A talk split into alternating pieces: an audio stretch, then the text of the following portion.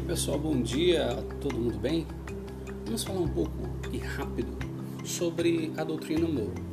Como nós colocamos no vídeo aula, sabemos que a doutrina Monroe foi uma doutrina estabelecida por James Monroe, onde a intenção maior seria a política isolacionista norte-americana. Estamos falando dos Estados Unidos da América. Então, o que acontece? A política a cartilha geopolítica de James Monroe visava configurar um isolamento da América para os americanos em relação às potências europeias da época. Nós estamos falando do século XVIII.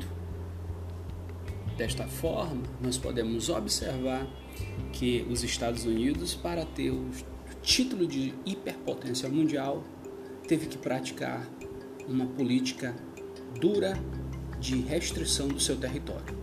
Estaremos mandando mais podcasts e fique ligado para o próximo assunto.